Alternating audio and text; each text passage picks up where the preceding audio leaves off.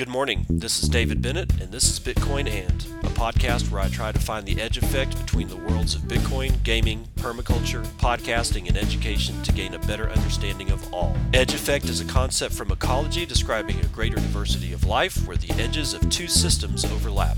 While species from either system can be found at the edge, it is important to note there are species in the overlap that exist in neither system, and that is what I seek to uncover. So join me in discovering the variety of things being created as Bitcoin rubs up against other systems.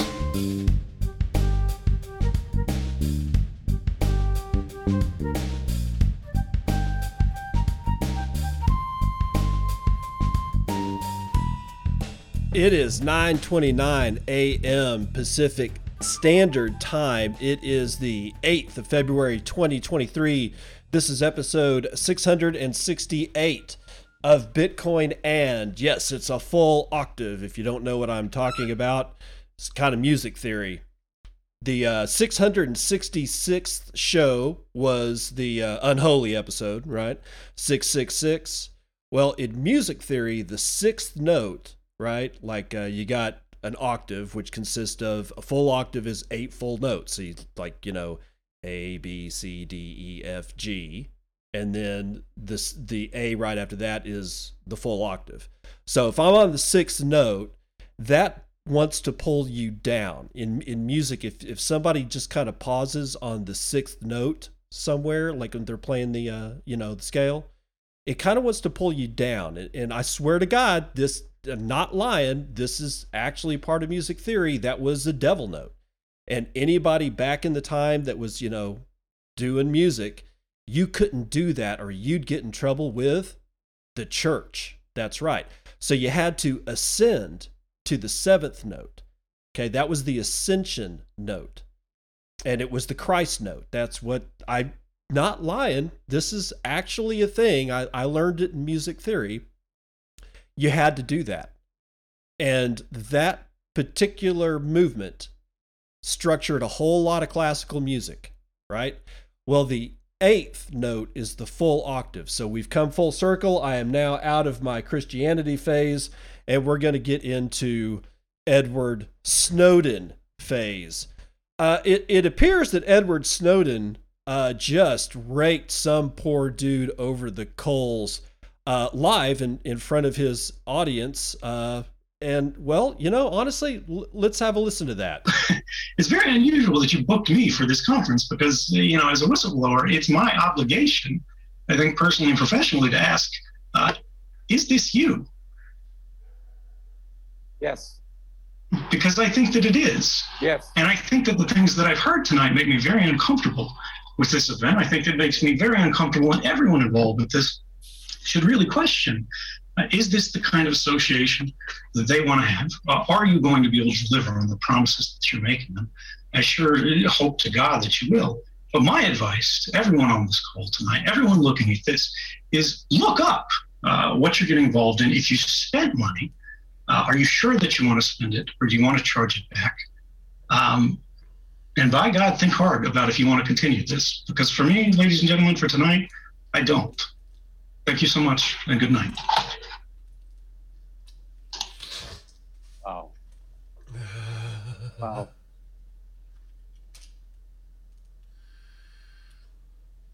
Let's um, let's take like a few minutes break, and I'll right I'll be right back, and um, we'll go over this. I'll go over the whole thing with you guys.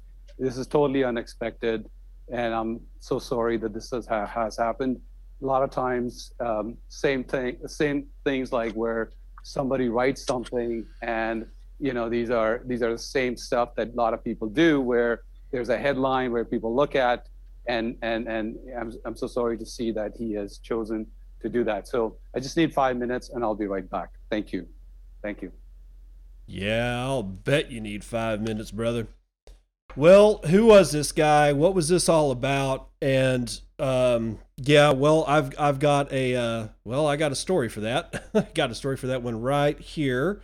Let me get out of that and get into this. And you didn't see any of that because I've got dual screens. And if you are watching, basically what you're seeing is me recording this show live and in real time. Um, and like I said, I don't know how this is going to go. for any if anybody is actually watching on Twitch, I don't expect anybody to actually watch on Twitch. I'm just trying to figure out how the hell this actually works. So let's just get into this one.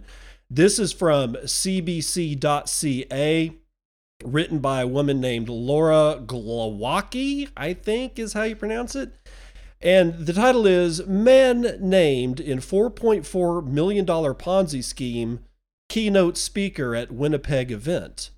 Hmm. A man that has been banned from trading securities for life, for life by the Ontario Securities Commission and the Manitoba Securities Commission will be the keynote speaker at a private training event aimed at Winnipeg investors on Saturday. Sunil Tulsiani of Brampton, Ontario sold unregistered bonds as part of a 4.4 wait, $4,475,000 Ponzi scheme using, quote, high pressure sales tactics on 80 investors between the years 2008 and 2009. 4.4 million in a year, ladies and gentlemen. The OSC found in 2012. The risky bonds were sold mainly to members of his organization, Private Investment Club, or PIC. That's the name of his deal, PIC, Private Investment Club. Of the more than $4 million raised, about 1.4 million was returned to investors.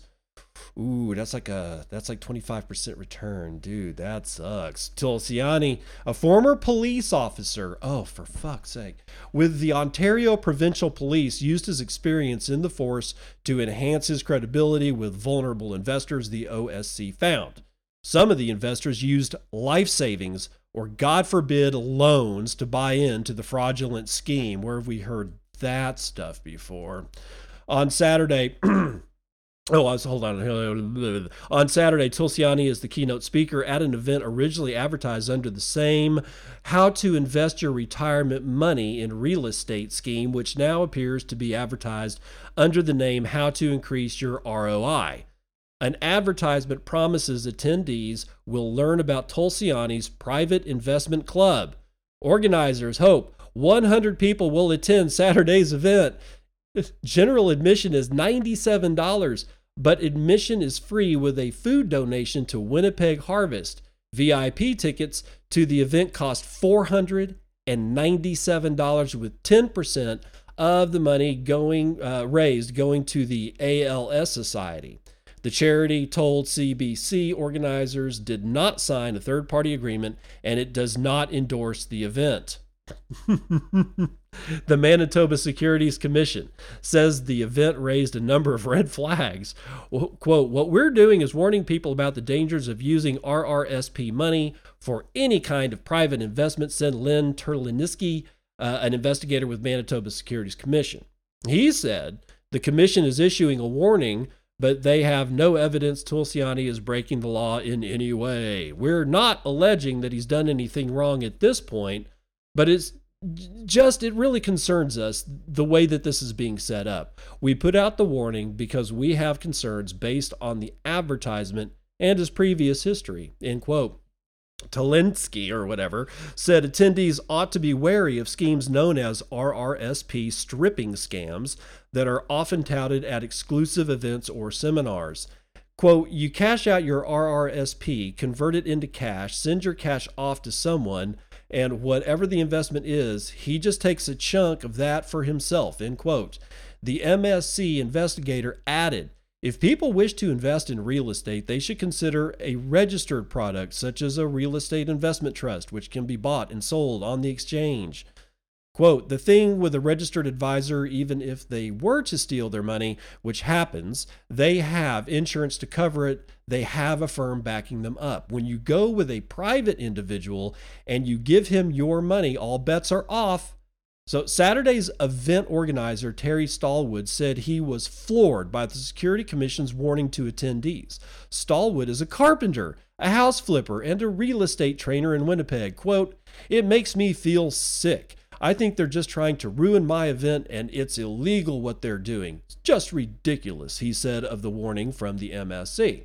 Stallwood said He has known Tulsiani for years, and that Tulsiani is open about the fact that he is banned from trading for life. Quote, We have nothing to do with securities or trading or anything, said Stallwood. He's not here promoting any properties.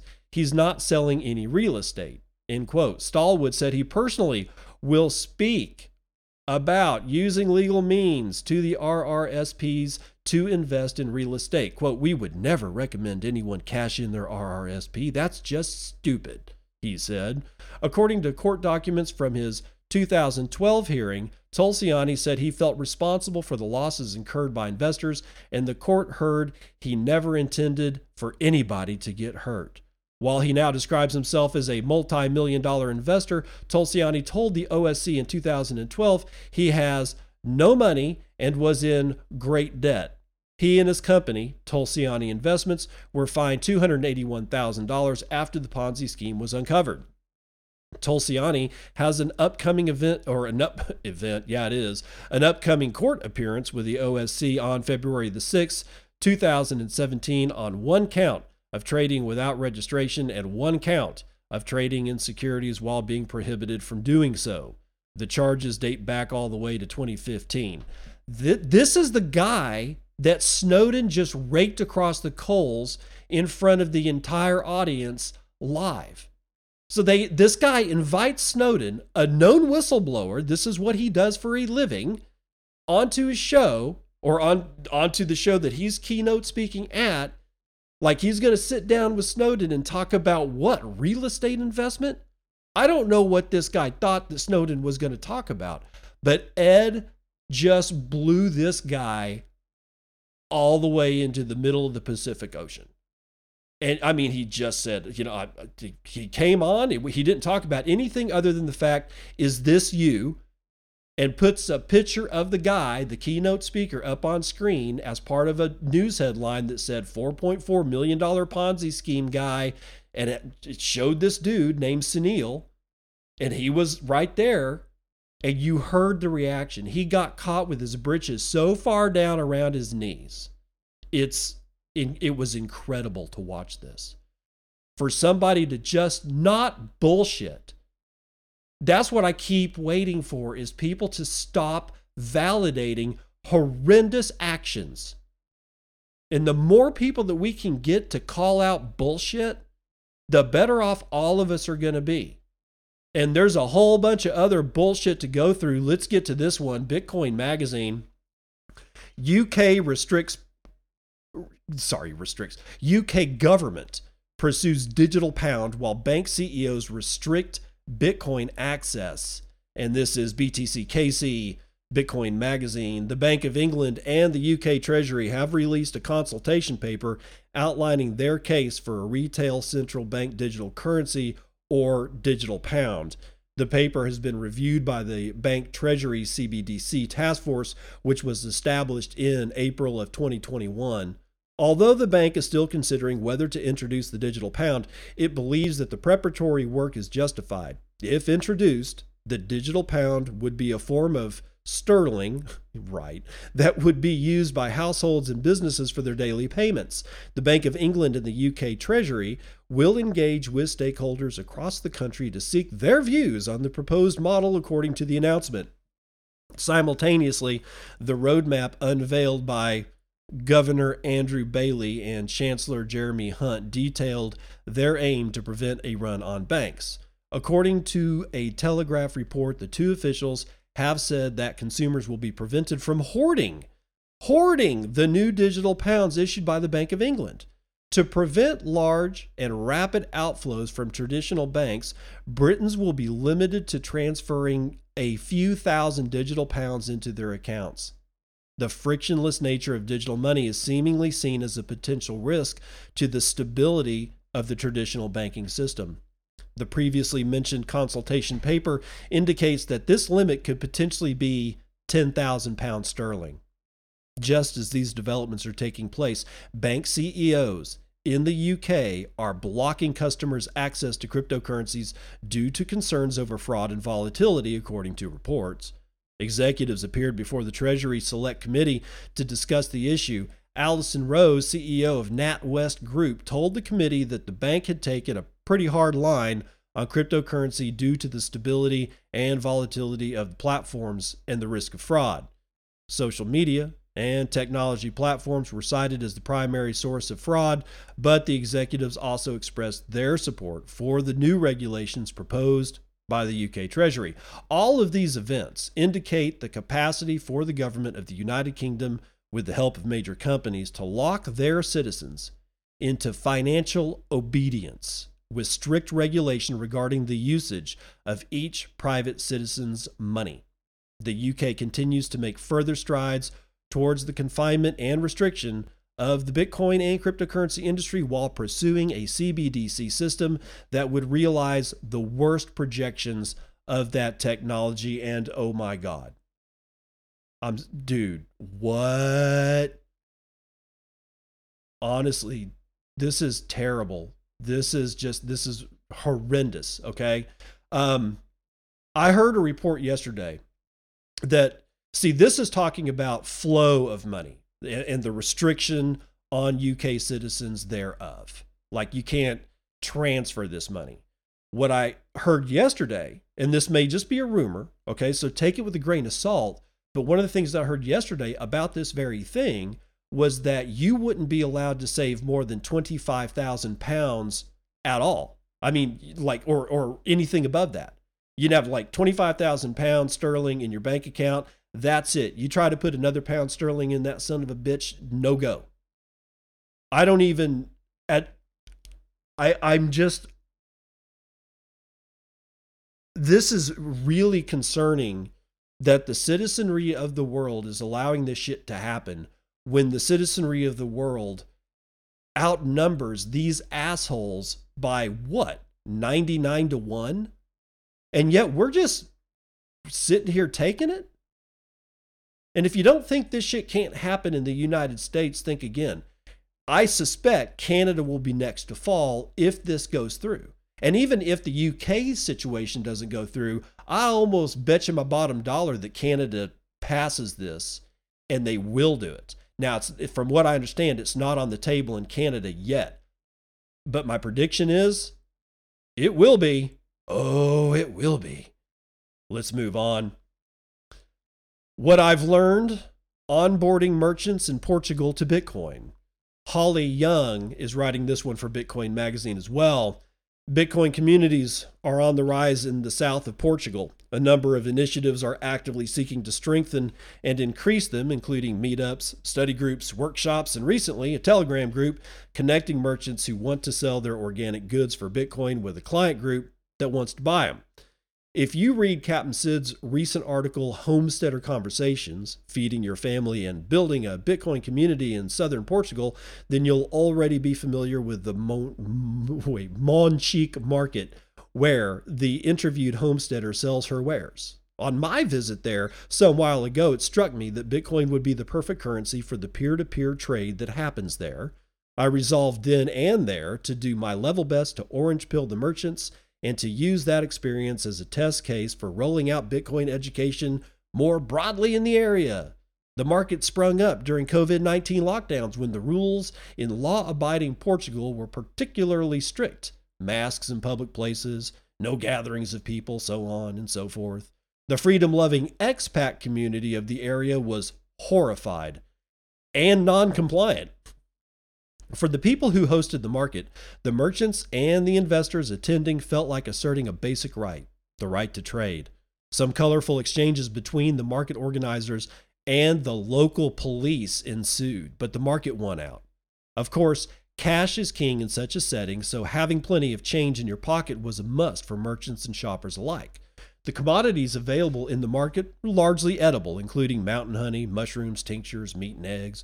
But shoppers can also peruse clothing, handmade jewelry, biochar stoves, candles, and bronze household items. I'd hazard a guess that most transactions in the market were for under 20 euros. Five here for a pot of delicious honey, four there to have your child's face painted or to buy them a couple of colored bracelets.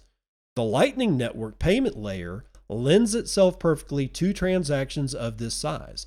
I was excited to drop a message in the Telegram group for merchants, inviting them to a free educational workshop on how to make and accept Lightning payments for goods and services sold in the market and by local small businesses.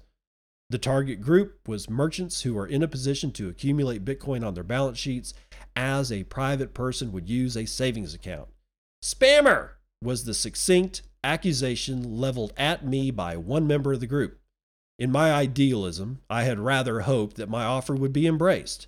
I was a bit unprepared for the occasionally vitriolic responses it in fact engendered. In a group of over 1,000 members, only a handful responded at all. Of those, about half were suspicious, negative, accusing me of promoting a Ponzi scheme or profiteering. Happily, the other half wrote to say they would like to join and showed a genuine interest. A few local Bitcoiners messaged me privately to say that they appreciated the initiative. We are, as the famous saying go, goes, early. In the end, a few people, initially about 12, signed up. A mixture of merchants and local small business owners, uh, and a lovely couple visiting from Eastern Europe and looking at Portugal as a possible location to emigrate to. We held the workshop in Monchique, a mountain town in the Algarve region of the location of the now famous market. A local cafe in the central square, Velo Chic, which not only serves excellent coffee and lunches, but also rents out bicycles to the more adventurous minded visitors, not yet accepting Bitcoin, but we're hopeful for the future. They generous, generously hosted us. The best laid plans, as the saying goes, you know, in the end, none of the market traders themselves came. Instead, our audience were, was all small businesses from the area, some international visitors, and since then, however, several of the merchants from the market have reached out to request a private sit down so that we can go through the same material. I'm very happy to oblige and will be carrying out this follow up in the coming days and weeks. I thought long and hard about how to introduce Bitcoin. In the end, I settled on talking briefly about Bitcoin as a value proposition as opposed to our inflating fiat currency. This was a point which especially resonated with our Eastern European guest who reported that they had seen inflation of 25% for food over the last 12 months. We moved on to discuss the problems faced by merchants and small businesses. In the first place, eliminating credit card fees was definitely popular, paying MasterCard a part of the value for the beautiful fruits and vegetables we purchased at the market seems deeply illogical to both the buyer and the vendor. Secondly, and not insignificant to a cash economy, came the need for correct change, quite a source of stress at the market itself. For me personally, the possibility of hooking up vendors with the Bitcoin community and the Bitcoin community with people producing goods of genuine value is a key driver in organizing events of this kind. That interface will be an important aspect in the future for the success of a Bitcoin community.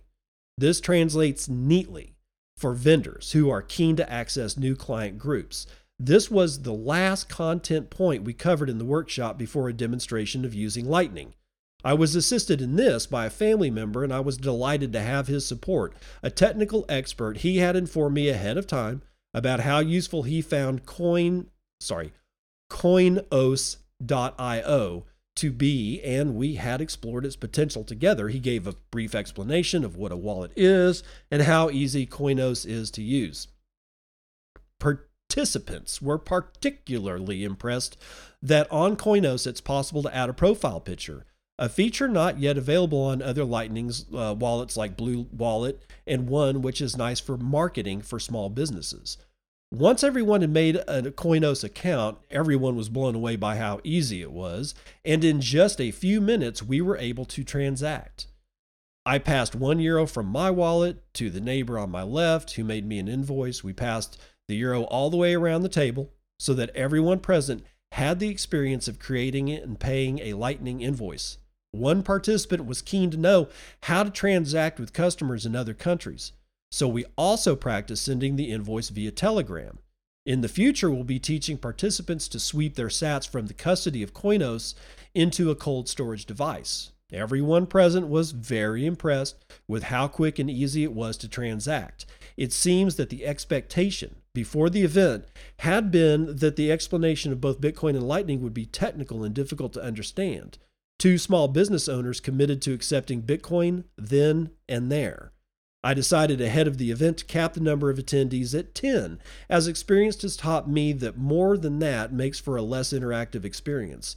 Several people decided at the last minute that they couldn't attend, so some follow up events are an absolute must. In the near future, I'll be helping various market merchants who make gorgeous scented candles, natural cosmetic products good enough to rival top cosmetic brands, crocheted blankets, clothes, and accessories, leather goods, and organic fruit, all to accept payments on the Lightning Network. Following the workshop, there has been quite some interest from nearby villages with local farmers markets, so we are now happily browsing locations for our next ones. More events are planned for February and March. And since that workshop, I have had the pleasure of joining an international group of Bitcoiners, all dedicated to promoting Bitcoin adoption through education about the Lightning Payment Network. I don't believe much in predictions for the future, as life has a way of coming at you from the left field, but I'd cautiously dare to wager that 2023 will be the year of widespread Lightning adoption as more and more of us devote time and energy to helping it along its natural path to success. All right, so we've talked about that, you know, extensively in, in Bitcoin circles about farmers markets. And there are several people in the United States and elsewhere. Obviously, we just read the story, but in the United States, we've had several people go out and, and you know try to figure out ways to onboard vendors at farmers markets on using Bitcoin and Lightning. And there's mixed reviews. So I wonder if it might not be possible that instead of going up to vendors at a farmer's market, that at that farmer's market, you rent a stall. A, like all the vendors that most farmers markets that I've ever been to, you have to get a membership to that farmer's market. And that's your rental space. You rent a space on the street or wherever the farmer's market is, and you set up your tent and you sell, you know, you hawk your, your goods and services, right? Well, what if, because if I just walk up to a vendor here's what's happening I'm kind of wasting that vendor's time as far as that vendor knows. I don't think I am. And if you're a Bitcoiner, you don't think I am.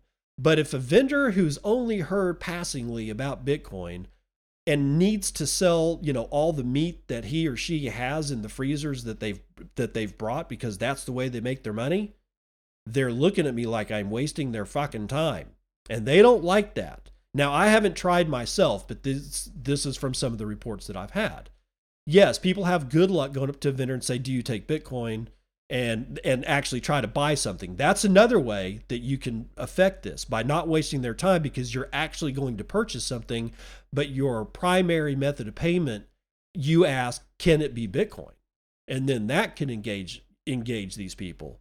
But I wonder if it wouldn't be possible to go to a farmer's market and like every hour on the hour invite the you know go and give a flyer and to all the vendors and say hey down at stall a32 or however you now announce it i'm giving a 30 minute to 45 minute discussion every hour on the hour during the time of the farmers market of how to use bitcoin and lightning and maybe invite a guest. I don't know.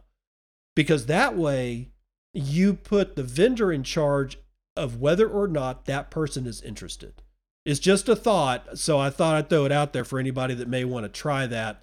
Uh, where are we at? We're okay. Yeah, we're getting we're getting into it now. Uh, let's do this one.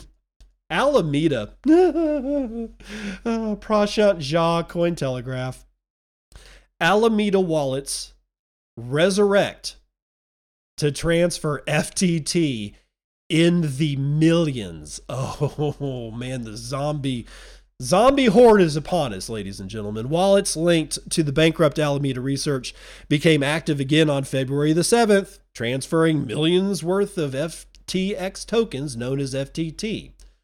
The Alameda wallet activity post FTX bankruptcy filing has been a big concern for the crypto community, with many questioning the merits of the law enforcement agencies and how these wallets are being accessed. The Alameda wallet address, brokenfish.eth or ETH, transferred nearly $2 million worth of FTT tokens from the Bent, Bento Box smart contract on Sushi Swap. Oh, man, this ecosystem is just, it's like a sewer. The smart contract in question serves as the central vault for the entire sushi ecosystem. Former FTX CEO Sam Bankman Fried has a history with Sushi Swap that banks dates back to 2020 when he took over the protocol from former top developer Chef Nomi.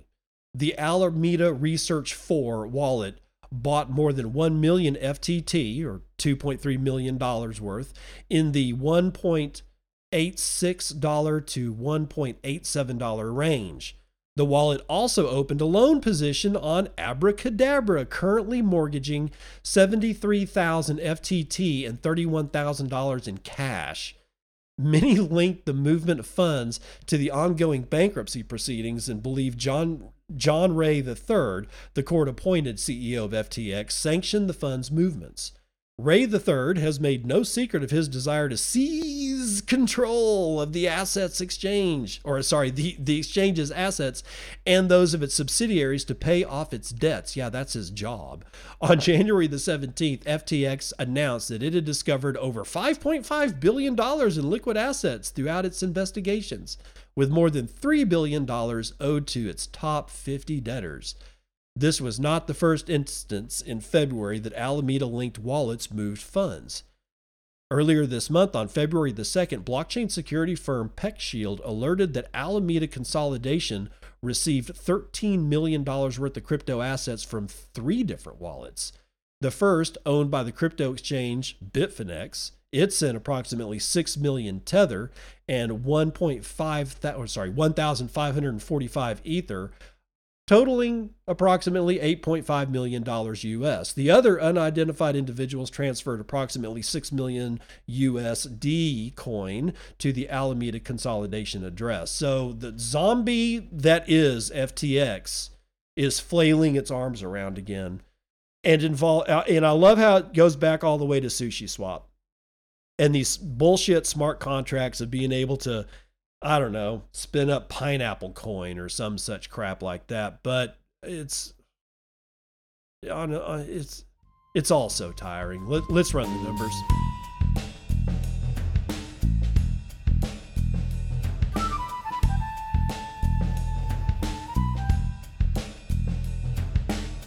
Oil. We got oil. All right. So West Texas Intermediate trading up 1.1% to $77.99. Uh, Brent North Sea is up almost a full point to $84.48 a barrel. Natural gas, however, for whatever reason, down 5.84% to $2.43 per thousand cubic feet. Gasoline itself is down 0.73% to $2.43 a gallon. Metals mixed, gold up slightly, 0.17% to the upside, $1,888 an ounce. Silver is up a little bit over a point to $22.43. Platinum is down 0.3%. Copper is down 1.5%. Palladium down one half of a percent. Agriculture is fully mixed. Biggest winner today is sugar, 2% to the upside, followed by rough rice, 1.86% to the upside. The biggest loser today is cotton, 1.24% to the downside. Dow down almost half a point. S&P down almost a full point. Nasdaq down 1.5%. S&P mini down almost a full point. Screw that noise. Real money is valued at $22,990.99. Uh, 318,000 BTC have been sent around the horn in the last 24 hours. That's 13,255 BTC every hour on the hour with an average transaction value still at 1.01 BTC, median transaction value at 0.017 BTC or about 400 bucks. Block times are low, not by much, but still 9 minutes 52 seconds, 0.12 BTC taken in fees every hour on the hour and 18.25 BTC taken in fees overall in the last 24 hour period. With a 3.3% drop in hash rate, we are to 274.62 exahashes per second. Uh, and Dogecoin down slightly to nine United States pennies. So shit coins and altcoins, well, actually, they're all shit coins. Nobody's learned their lesson. Nobody's ever going to learn their lesson. Because I I get the feeling that greed is fueled by angst and fear and a, a, a sense of not feeling well about the world. I honestly believe that because I get the feeling that we wouldn't see so many shitcoiners wasting their money. Yes, I get it. Some of you guys out there make a shit ton of money, or at least that's what you'll tell us on Twitter and Nostr. But I don't have any proof that you're actually making any money. I'm sure some people do. And if you want to trade your life away, you go right ahead because it is a matter of time before you get wrecked. It's not if, it's when. I highly recommend that you give up your shitcoining ways. You buy Bitcoin, you hold Bitcoin, that's all you do. There are a measly 8,830 transactions, but they are waiting on, get this, 45 blocks to clear. Why? Because of those stupid ass inscriptions. It's just, it's not going to stop anytime soon, guys. Just understand that. You may not like it. I don't. I don't like the inscription thing. I think it's fucking stupid, but it's here and I got to deal with it. I've had a huge incoming channel to my Lightning node pending for well over 24 hours now. And it's just sitting there. I'm not it's not me trying to open a channel with somebody else. It's somebody trying to open a channel with me. I don't know who this person is. I just see it incoming on my Thunder Hub for my Lightning node. Uh, that's my interface that I use so I can see what's going on. That's that poor, you know, and it's like, dude, it's like almost 8 million Satoshis incoming. And it's just out there in La La Land waiting on shit. Why? Because Udi Wertheimer and the rest of that band of guys that just want to screw everything up and, and laugh about it is out there screwing shit up and laughing about it. Does it hurt Bitcoin? I, some people will say yes. I don't think so because I get the feeling like everything else I've seen in the space.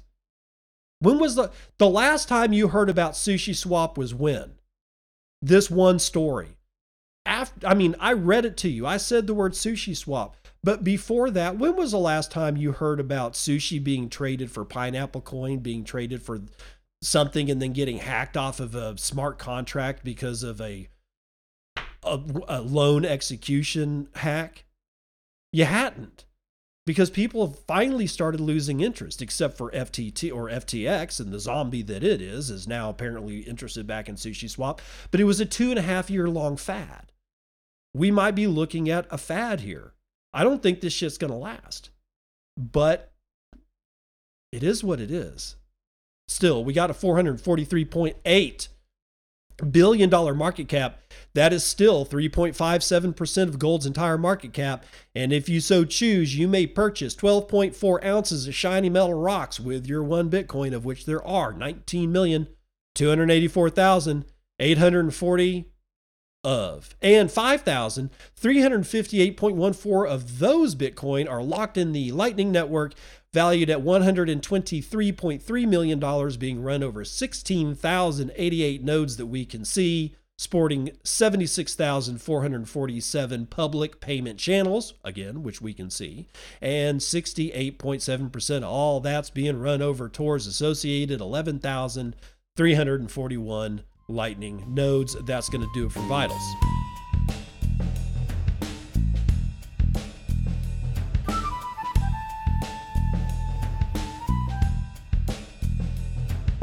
All right. Welcome to part two of the news that you can use. South Korean officials have traveled to Serbia to find Kwon. Brayden Lindrea, Cointelegraph tells us all about it. The hunt for the controversial founder of the now collapsed Terra ecosystem, Do Kwon, has intensified, with South Korean officials reportedly confirming they sent at least two people to Serbia to track him down. According to a February 7th Bloomberg report, the prosecutor's office in Seoul said that the reports aren't false regarding members of its team trekking out to the Balkan state to find Do Kwon. It appears at least two state officials went, one from the prosecutor's office and the other one from South Korea's Ministry of Justice. South Korean based publication Chosun Media reported on December the 11th that a state intelligence official informed them that Do Kwon had based himself in Serbia. There is currently no extradition treaty between South Korea and Serbia. This likely made Serbia a great hideout spot for Kwon, according to a recent opinion article from Minso Kim, a writer for the South Korean publication Chosun Media. South Korea has, however, stripped Kwon of his passport, which may make future travel more difficult. Kwon has been accused of being on the run since September the 14th when South Korean prosecutors issued an excuse me, an arrest warrant against him, an accusation that he denied in October.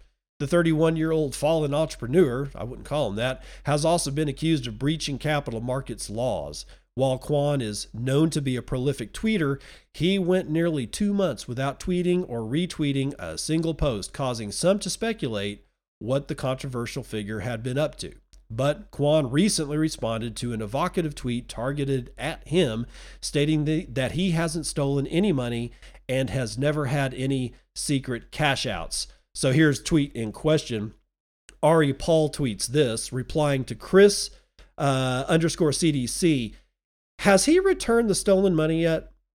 All that money he secretly cashed out, lied about, that was then tracked down forensically. I believe in second chances after people own their mistakes and take the consequences. Well, here's Kwon's reply to that. I find that Twitter is a good place for rumors, but poor place to get facts. I've stolen no money and never had secret cash outs. Happy to address specific allegations. In any case, good day to you. He's such a thief. To date, Kwon denies any wrongdoing at all. The collapse of the Terra ecosystem was in part triggered by the depeg of its Terra Classic USD or USTC algorithmic stablecoin. Uh, Terra Classic LN or sorry LUNC was closely linked to the stablecoin, with that too falling close to 100% in value. Approximately $60 billion worth of value was wiped out of the ecosystem. Cointelegraph reached out to Terraform Labs and the prosecutor's office, but have not received any response as of yet. Yeah, and you probably won't. So Kwon, and and this is what I find odd about this story is you'd think that they would have dumped this in here, but not only, not only has Kwon said that he's done no wrong. Right, he's stolen no money. He's he's just he's just an innocent bystander. Now he says this all the time, but you know what else he says all the time? That he's not on the run. Well, if you're not on the run, you turn yourself in because clearly an arrest warrant has been issued by the South Korean authorities. Yeah, I know it's government. We all can't stand government. I, I get it, but I mean, I'm just saying. Well, if you're not on the run, then why the hell are you in Serbia? If if he's in Serbia at all, one thing that we do know, he's probably not in South Korea, and if he is, he's he's in hiding. How's that not on the run? he keeps saying he's not on the run. I don't, you know, it's like, yeah, you, you are. When they catch him, it's going to be fun, I guess. Not fun for him. And not fun for these guys either. Uh, Bitcoin ATM operator CoinCloud has filed for bankruptcy with liabilities of 100 to 500 million dollars, according to CoinDesk.com. Jamie Crawley is writing it. Open Cloud, no, Open Cloud, Coin Cloud, Coin Cloud, which operates more than 4,000 Bitcoin ATMs across the United States and Brazil, has filed for bankruptcy protection with estimated liabilities between 1 and 500 million dollars. The Las Vegas-based firm has assets of between 50 and 100 million and as many 10,000 creditors, according to a filing in the United States Bankruptcy Court for the District of Nevada dated February the 7th. The company's largest creditor is Genesis Global Trading.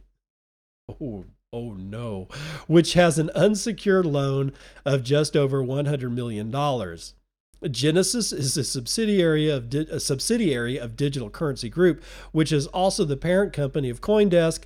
Genesis also discussed injecting equity into the ATM operator, Bloomberg reported in November. CoinCloud hired legendary filmmaker Spike Lee to direct a commercial for it in 2021. All right, so again, what I'm surprised that this particular piece is not saying is that Genesis and Digital Currency Group are they're all in trouble. right? Di- Digital Currency Group is the basically, you know, this uh, like Genesis is a subsidiary of that, and GBTC is also there too. This is all this is all Barry Silbert's outfit. They're all in fucking trouble. And another one bites the dust for them. So if they've got a loan out to these guys, you can kiss, you know, kiss another hundred million dollars goodbye if and when, and I don't know if it's already been done yet or not, but when Genesis goes bankrupt, and I know they've been talking about it, I think they actually have filed paperwork. Still, though, if if they're expecting to get that hundred million dollars back, well, they're gonna they they either won't get it back ever, or they'll have to wait five ten years for this ATM company's bankruptcy proceedings to end. And guess what? They're not going to recover that money. This is why I buy Bitcoin, I I hold Bitcoin, and I don't sell my Bitcoin. Now, more liquidations, or actually more about liquidators and bankruptcies. 3AC liquidators asked judge to intervene, say co-founder is withholding information. Stacy Elliott writing for decrypt.co the liquidators overseeing crypto hedge fund Three Arrows Capital's bankruptcy proceedings have asked the judge to compel co founder Kyle Davies to cooperate, according to a new court filing. They wrote that Davies continues to withhold information in his possession that is essential to accessing and controlling certain of the debtor's digital assets.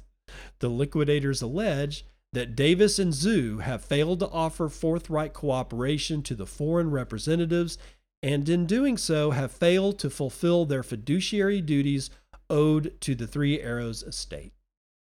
If the judge approves the motion, which was filed on Wednesday, Davies will be ordered to comply with the subpoena by March 16th.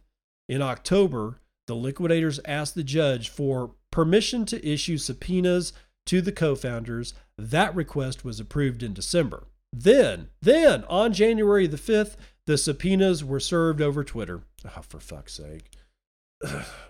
I don't see how that's even remotely actionable. That's how Hodlonaut got served by Ontier LLP and Craig Wright's outfit. Oh, by the way, Craig Wright has lost another one. If I remember, I'll try to uh, get into that one. I don't have a news story on it because it just broke, but whatever. Um, the co-founders have until or had until January the 26th, but they clearly missed that deadline. The liquidators wrote that they take issue with how active Davies and Zhu have been on social media and in media interviews. Quote, since January the 5th of 2023, Mr. Davies has been active on social media, having tweeted or retweeted dozens of times on Twitter, the liquidators wrote in the filing. Quote, shamelessly, while ducking his obligation to his failed company, Mr. Davies has been recently active in an effort to raise tens of millions of dollars to start a new crypto exchange called GTX. End quote. A pitch deck for GTX leaked in January showed that Davis or Davies and Zhu had teamed up with Mark Lamb and Sudhu Arumugam of Coinflex which underwent its own restructuring last year to raise $25 million to launch a new crypto exchange.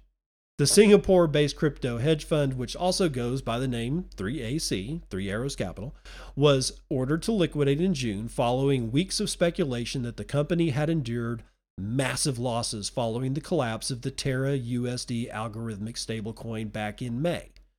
Davies later confirmed that 3AC had lost approximately $200 million of its Terra USD position in an interview with the Wall Street Journal. Pressure mounted as 3AC's creditors margin called 3AC, meaning they asked them to provide more collateral to secure borrowed funds. The final blow came when Voyager Digital, which itself is now undergoing bankruptcy proceedings, issued a default notice for more than $600 million. For a while, Davies and Zhu went quiet on social media. In July, reports surfaced that the company's Singapore office had been abandoned and the founders were missing. And around the same time, Zhu sent what would become his last tweet until November. he criticized Teneo, the firm overseeing 3AC's liquidation process, for missing a deadline to claim Starkware tokens, causing the firm to lose substantial value. But both Davies and Zhu reappeared on social media as Sam Bankman Fried's empire, headed up by crypto exchange FTX and trading desk Alameda Research, began to collapse. Davies wrote on Twitter that FTX and its sister company trading desk Alameda Research hunted 3AC's trades. He also asked where all the FTX fanboys have gone, saying that they worshiped SBF's every sneeze and were highly critical of 3ACs. So the whole ecosystem, this is me talking, that's the end of the article, is, you know, it, obviously it's a mess. But how interconnected all this shit actually is, we still don't know the depths of just how interconnected all this stuff really is. It's bad enough from what we know. My estimation is that it's going to get way, way worse. So, you know, grab your britches, I guess. Uh, final one for the day ConsenSys backs a lawsuit against the IRS over taxing state crypto. Yeah, it's because they are they are all in Ethereum, and Ethereum moved to proof of stake. That's going to be a bad, that's going to turn out badly. Sander Lutz tells us about it, decrypt.co. Uh, crypto software giant ConsenSys will financially support an ongoing lawsuit challenging the IRS's ability to tax staking rewards, the company announced on Tuesday. In 2021, Joshua and Jessica Jarrett sued the IRS to recover federal income taxes levied on the Tennessee couple's stake generated Tezos, arguing that self generated staking rewards could not be considerable, considered taxable income under federal law. Midway through the lawsuit, the IRS offered to issue the Jarretts their requested funds, but the plaintiffs refused, eager to get assurances from a court that the issue wouldn't arise in the future. No such assurances came to pass. However, a federal judge dismissed the case in October, deeming the Jarrett's grievances moot after a tax refund was issued. Many had hoped the case would offer legal clarity to the millions of crypto users who generate cryptocurrency daily through proof of stake blockchains. Such networks, including perhaps most notably Ethereum, operate on a mechanism that encourages users to stake cryptocurrency with the network in order to validate on chain transactions. In return for putting up those funds for extended period of time, uh, users accumulate newly generated cryptocurrency. So it's little wonder then why ConsenSys, the blockchain technology company started by Ethereum co founder Joe Lubin, is monitoring the Jarrett's legal journey so closely. Next month, the Shanghai upgrade will permit Ethereum users everywhere to begin withdrawing ETH held with the network through its staking program. Over $27 billion worth of funds are currently staked within the network. Quote, with increased liquidity in ETH staking, we expect far more everyday people to start staking, which means that getting the appropriate tax treatment for staking rewards is only getting more important. Bill Hughes, ConsenSys Senior Counsel and Director of Global Regulatory Matters, said in a statement shared with Decrypt. The Jarretts are currently in the process of appealing their case's dismissal, and ConsenSys will now provide financial support for that effort. Core to the appellant's argument in the position that staking rewards should not be considered taxable income as no employer is doling them out. They should instead be considered effectively self generated or created property under the federal tax code. Quote, similar to a farmer who grows crops, Staking rewards are created by the protocol to incentivize participating in providing security for said protocol. Hughes said, quote, created property is not taxed until sale, end quote. Potentially complicating that analogy, however, is the fact that most staking rewards on Ethereum are generated through a third party. Centralized crypto exchanges like Coinbase, Binance, and Kraken stake users' ETH for them on a massive scale. Five such centralized entities currently hold over 80% of the ETH, ETH staked on Ethereum, according to Dune Analytics. The case heads next to a federal appellate court where a panel of judges will determine whether it should be reconsidered. All right, so they didn't, you know, these guys basically kind of won. Their original claim was that, hey, you guys incorrectly, incorrectly, uh, you know, got our money, and we're saying that you had no right to take that money in our taxes, and we want it back. And lo and behold, against all fucking odds in the I've ever seen, the IRS said, "You know what? Sure. Here's your refund." But no, that wasn't good enough. That wasn't good enough at all for our intrepid heroes. They're speaking out for all of cryptocurrency, aren't they? They should have just taken the bag of money and left. But no. And I get the feeling I get the feeling that they have been approached by several members of the Ethereum community with big bags of money, whether Ethereum or just liquid United States dollars, to say, hey, we want you guys to continue this fight. We've really got to we've got to protect our bags. And we want you to take the full brunt of this bullshit. So now they've refused their refund, uh, and honestly, a hard fought refund the IRS doesn't just do this shit willy nilly. They want your money and they sure, certainly do not want to give it back. So they had their victory. They had their victory literally in the bag and they pissed it away. My dad used to call this snatching victory out of the no, snatching defeat out of the jaws of victory. They're going to get hosed on this appellate case. They're going to get hosed. Be that as it may, shitcoiners will do anything they can to protect their bags. Recognize that that is the truth. And if you have anything to do with these guys, you're going to be on the hook for either, you know, legal liability or you're just going to lose your money. It depends on how far down the shitcoin rabbit hole you wish to proceed, but that's going to do it for the morning roundup.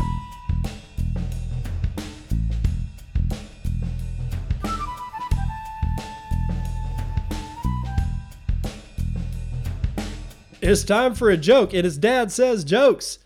Big moron and little moron were on a bridge. Big moron fell off, but the other didn't because he was a little moron.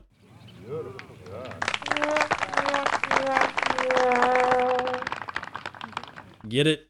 Moron? A, a little moron? Yeah, I love it. Did you cringe? If you cringed, then the dad joke did its magic. That's what dad jokes are supposed to do. They're not supposed to be as funny as they are, just make you kind of cringe. So, what have we learned today? Honestly, not a whole lot. Um, there are all manner of uh, shenanigans that are going on with the inscription and the ordinals thing, and it's pissing people straight the fuck off. And I I I understand that. I, I get it. I am in a you know I am in a holding position I've seen I've seen Bitcoin survive so many absolutely horrendous and clearly potentially crippling events and just it didn't even it didn't even blink. If I'm a if I am a complete moron, then I will have seen all that and say, but this time it's different. That's what the moron says. Somebody with experience will say the following we got to wait and see. I'm not selling my Bitcoin because of inscriptions. You got to do a lot more damage than that for me to get out of Bitcoin. And by the way, for all the people that are that are doing this to try to destroy Bitcoin, what you're actually doing is destroying your own future, whether you're a Bitcoiner or not. Because we got the UK that wants to cap your savings at 25,000 uh, British pound pound sterling.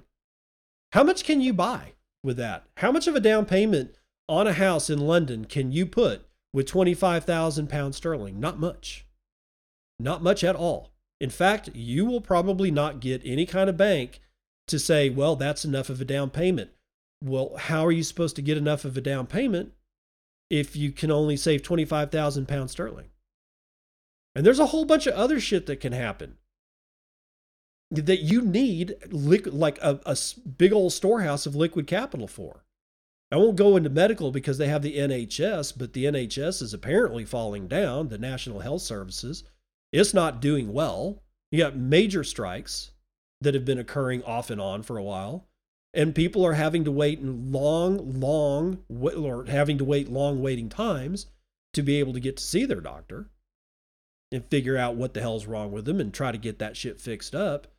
And you, a lot of them, before this shit gets enacted, go somewhere else. They go to Mexico or they go to, you know, Canada or they go to come to the United States if they have enough cash. You won't have enough cash to be able to buy all the plane tickets and and you know, room and board and all that kind of shit, plus have money left over to pay private practice, whatever the hell's wrong with you, if you want to get it done quickly. This is a bad deal. So the people that are running around, screwing around with ordinals and inscriptions, you, you're kind of not doing yourself any service because this can be you. You could be living in a country where you're saying, oh, it'll never happen here, and then it does. And then all of a sudden, the your only savings was Bitcoin, and you actively worked against it. Now, if you want to continue doing it, I, I, I can't stop you. Bitcoin is for enemies. If you don't get that, you got to get out because this thing is for enemies. And right now, the enemies are at the gate. About all you can do is take a piss on their head. That's not going to do very much. How do you go? How do you navigate it? Just no fear. You're gonna have to wait and see what happens. My me, me myself, I haven't even limited the amount of money that I purchase on my daily cost averaging of Bitcoin. I still buy the same amount on the same day at the same time, and I've been doing it every week for years. And I haven't shut that off because I've all of this has happened before. And all this is probably going to happen again. Now, why do I say that? Well, there's a rumor, and I don't know if it's true. So again, take it with a grain of salt. I heard, as a rumor, 100% rumor, that uh, Rodarmor, the guy behind Ordinals in the first place, is working on something to be able to overwrite inscriptions.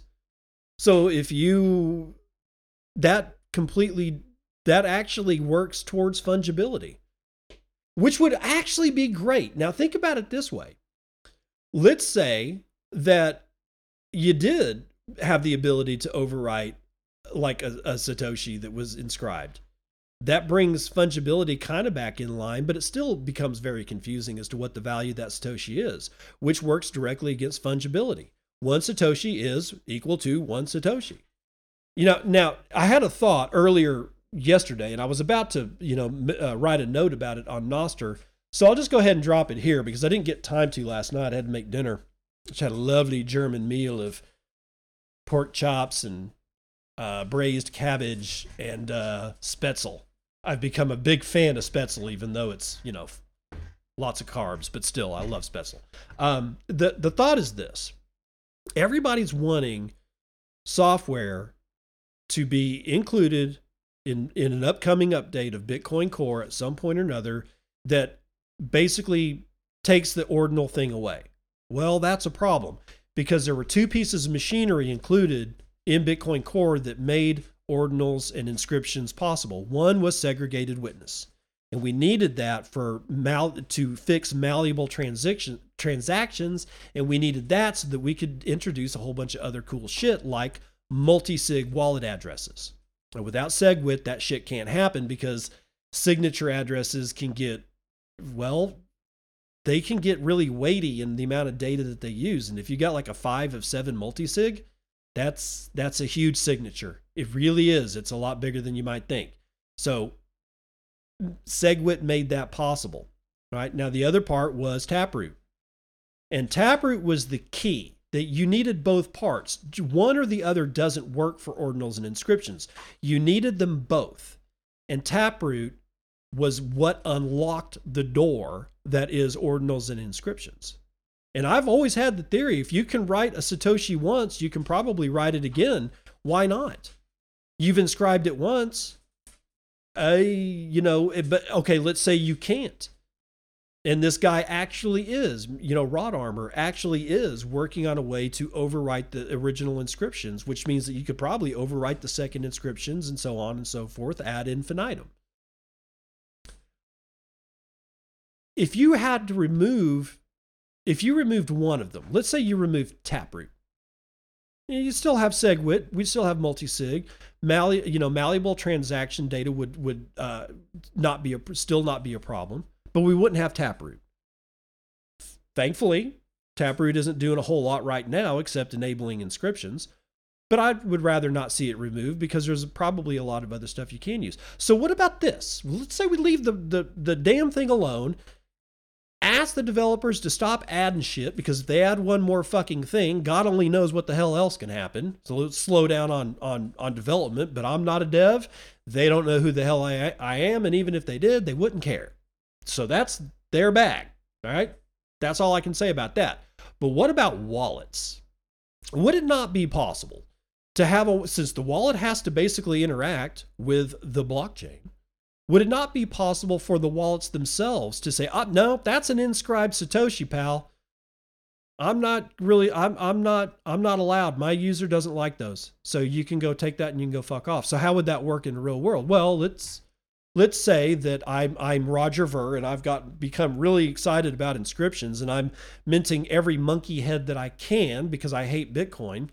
Um, and then I go and actually want to use the Bitcoin and a few satoshis of which I have in my wallet have been inscribed.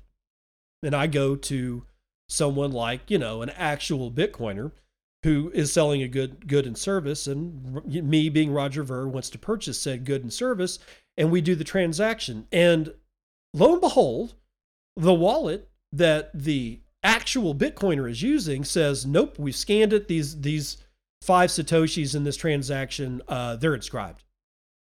And that allows the vendor at that point to look at me, Roger Ver, and say to, to me, Roger Ver, fuck off. You don't get my shit until you can draft me a transaction that doesn't have any of this goddamn ordinal inscription bullshit in it. Then, then the game changes from a technical layer to fully implanted in the social layer. See what I'm saying? Now, will it work? I don't know. I don't know if it can be done. I don't see why it couldn't, but let's say it can. Will it work after that? Like, as I say, socially, will, would, would that be something it wouldn't be the fix, but could it even be considered a part of a fix for it? I don't know. Because the, the attack vector is inscribing ordinals. That's the attack vector. If I have a wallet that can scan for something that's been attacked, well, honestly, I'm, I'm kind of lending myself towards screwing up fungibility by not accepting something.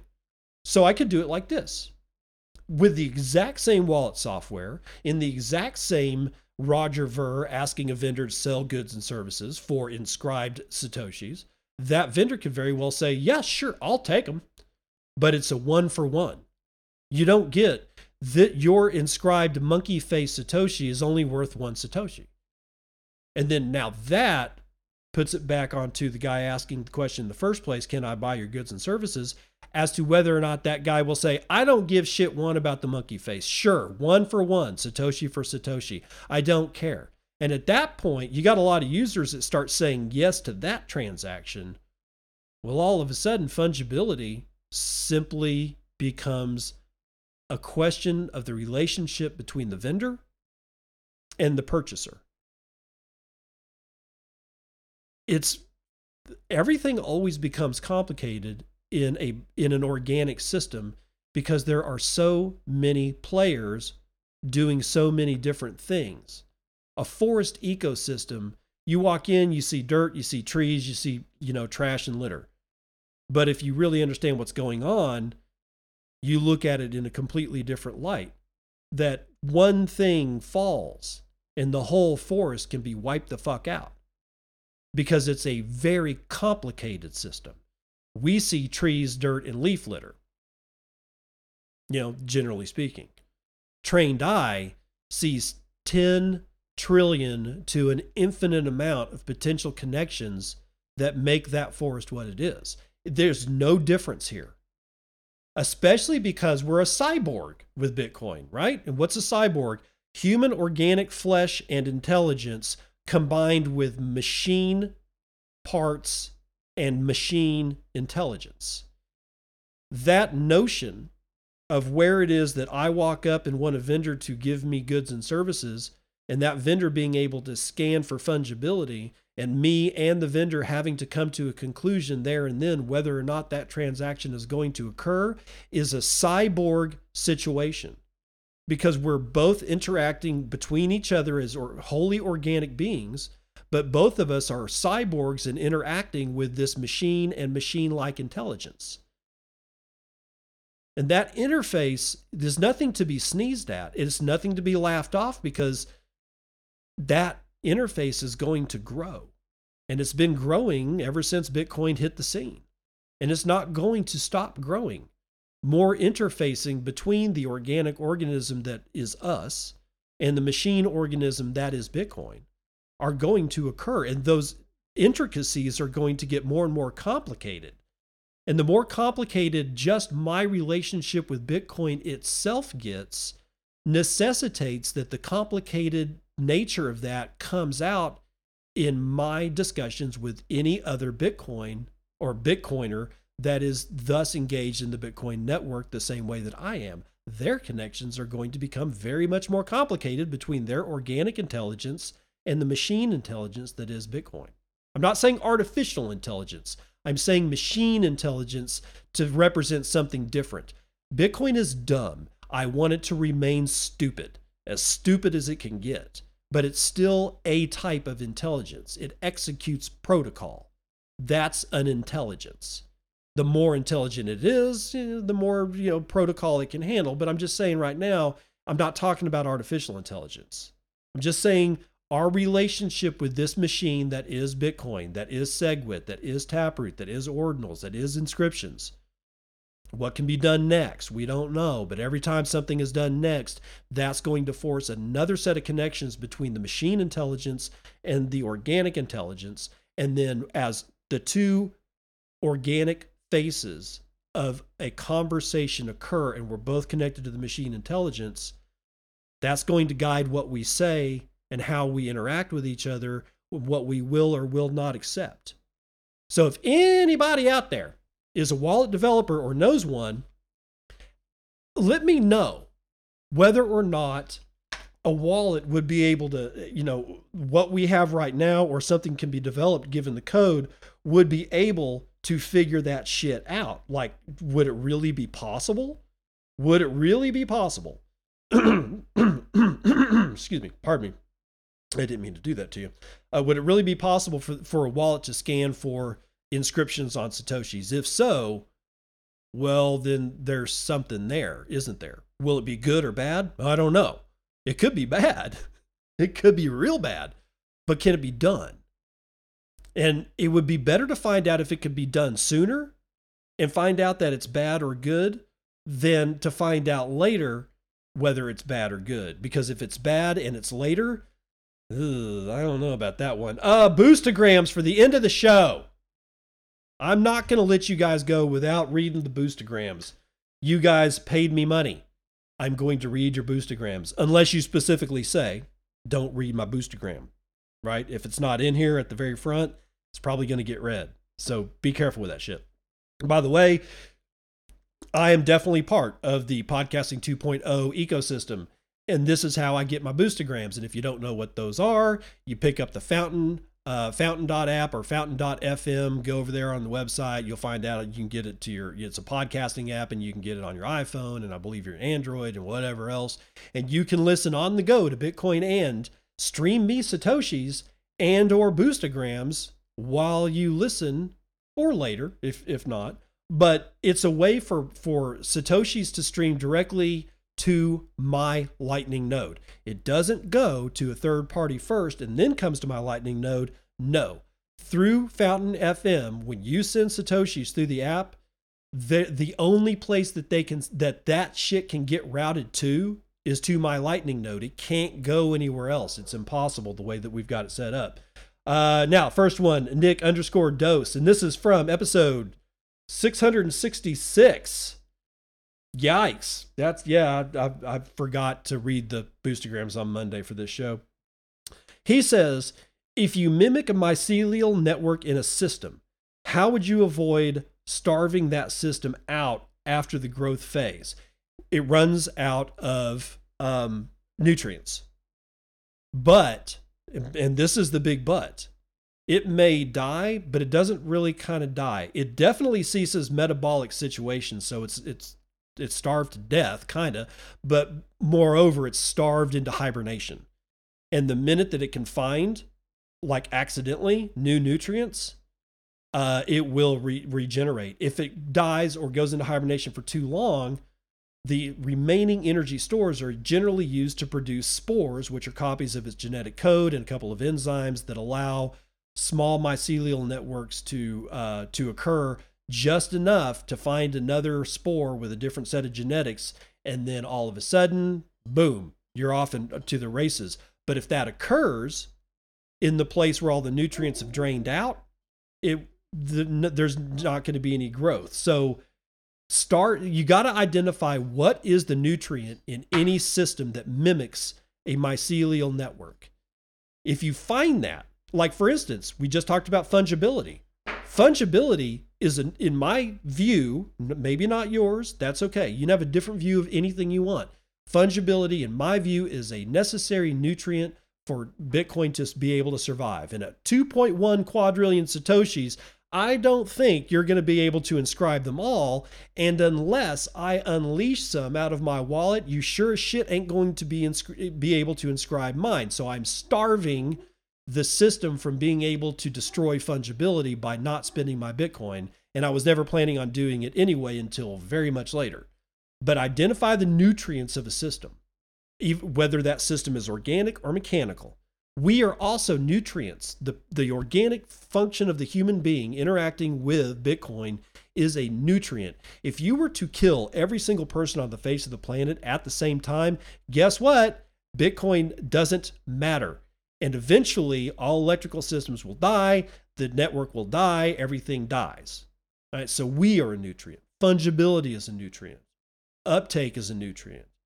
You know, uh, velocity of Satoshis flowing around is a nutrient. All these things are nutrients. You starve the system, then the system dies. It's like any animal, right? Now, Fatoshi with 667 sat says point to point protocol. Do we remember Netscape? Dude, Gopher? Yes, I do remember Gopher. Finger, NNTP, IRC, BBS. I remember IRC, BBS, Gopher, Netscape, but I don't know what NNTP or Finger was. That is kind of interesting. Gopher was always fun. Oh my God, it was the earliest, earliest uh, search engine, one of the earliest search engines there were, and it was just pre 1991. It was such a mess, man. Uh, Fatoshi with another 667 sat says, the neighbor of the beast. I wonder if he meant number. But neighbor actually works here too. Uh, Saints and Sat says, sends 616 Sat says, here's 616 Sats to trigger any eschatology nerds. And I don't know how to pronounce that. Saints and Sats, you got me. Uh, GIG with 300 sats says, Sat is faction. Nice one. Now let's go on to, where was it? I got to get to the other shows. Episode 667. If it actually comes up, Bubba, 10,000 sats. My good friend Bubba. Thanks, bro. Uh, techie fucks, just leave the money alone. It ain't the metaverse, it is money. I am just about done. Fuck them all. See, this is the kind of shit that happens, man. Bubba, don't worry about it, man. Seriously. Just let it ride. Watch the fireworks. Invest in some popcorn. Get some beer and chill out. Trust me, man. I've seen this shit happen since I got in summer 2015. I've seen a lot of these things come and go. And every single one of them was just as bad. The pit of your stomach turning over and churning. Oh, this is the end. This is the end. And guess what? It wasn't the end. And I'm not going to give it up to this time it's different. It's never different. It's always the same. Why? Because nature works in a fractal. Now, Fatoshi with the big one, 7,777 sats, that's the striper boost. I've been meaning to ask if you've heard of xeno, xenohormesis. It's a theory that the plants we eat give us information about the local conditions. I did not know the name, but I have suspected that as a theory for years. Yes, it does. Can I prove it? No, I can't. And I'm not sure if anybody else can. But what he's talking about is like if I eat food, like I'm in Eastern Washington, let's say I gorge myself on nothing but food that's shipped to me from Mexico. I fully believe that I'm confusing my body's immune system as well as my brain. Why? Because the gut is an interface between your nervous tissue and the immune system. Be that as it may, I think that eating foreign food confuses you. And foreign food in this case is not Italian food, right? Or it's not Chinese food. It's where did the ingredients of that food come from? Was it produced locally? Because if not, I think it causes confusion in the body. I think that is a proponent of one of the things that's causing all the illnesses across the world is that when we say eat local, we're not just trying to support local merchants and farmers and ranchers and shit like that. We're saying if you want to not be fucking sick all the time, stop confusing your immune system and eat food that is grown within the air you breathe. So that the pollen from those plants is charging your immune system saying, I am spores from a mushroom. And then all of a sudden, your gut says, I confirm that we are not in an alien situation because this guy's eating a mushroom and it's very much like somehow or another lock and key fit with the pollen that the immune system has tagged and registered in the memory cells of the that's a thing like memory B cells or something like that that causes these antigens to be you know start you know once a piece of pollen is tagged by the immune system, antigens to that pollen are produced. And next time that your body sees it, those antigens are produced so that the other parts of the immune system can go kill it or go absorb it or do whatever with it. I think that getting the pollen through your nose into your immune system is one half of that equation. The other half, to make sure that your immune system isn't freaking the fuck out all the time, is to actually eat the food that produced the pollen. And that's the other side of the picture. And when those two pictures complement each other, I think your immune system becomes more restful and stops really jacking things up like rheumatoid arthritis. Why do I say that? Autoimmune system. It's your immune system attacking you. And we've never understood why. I think this is one of the components of that.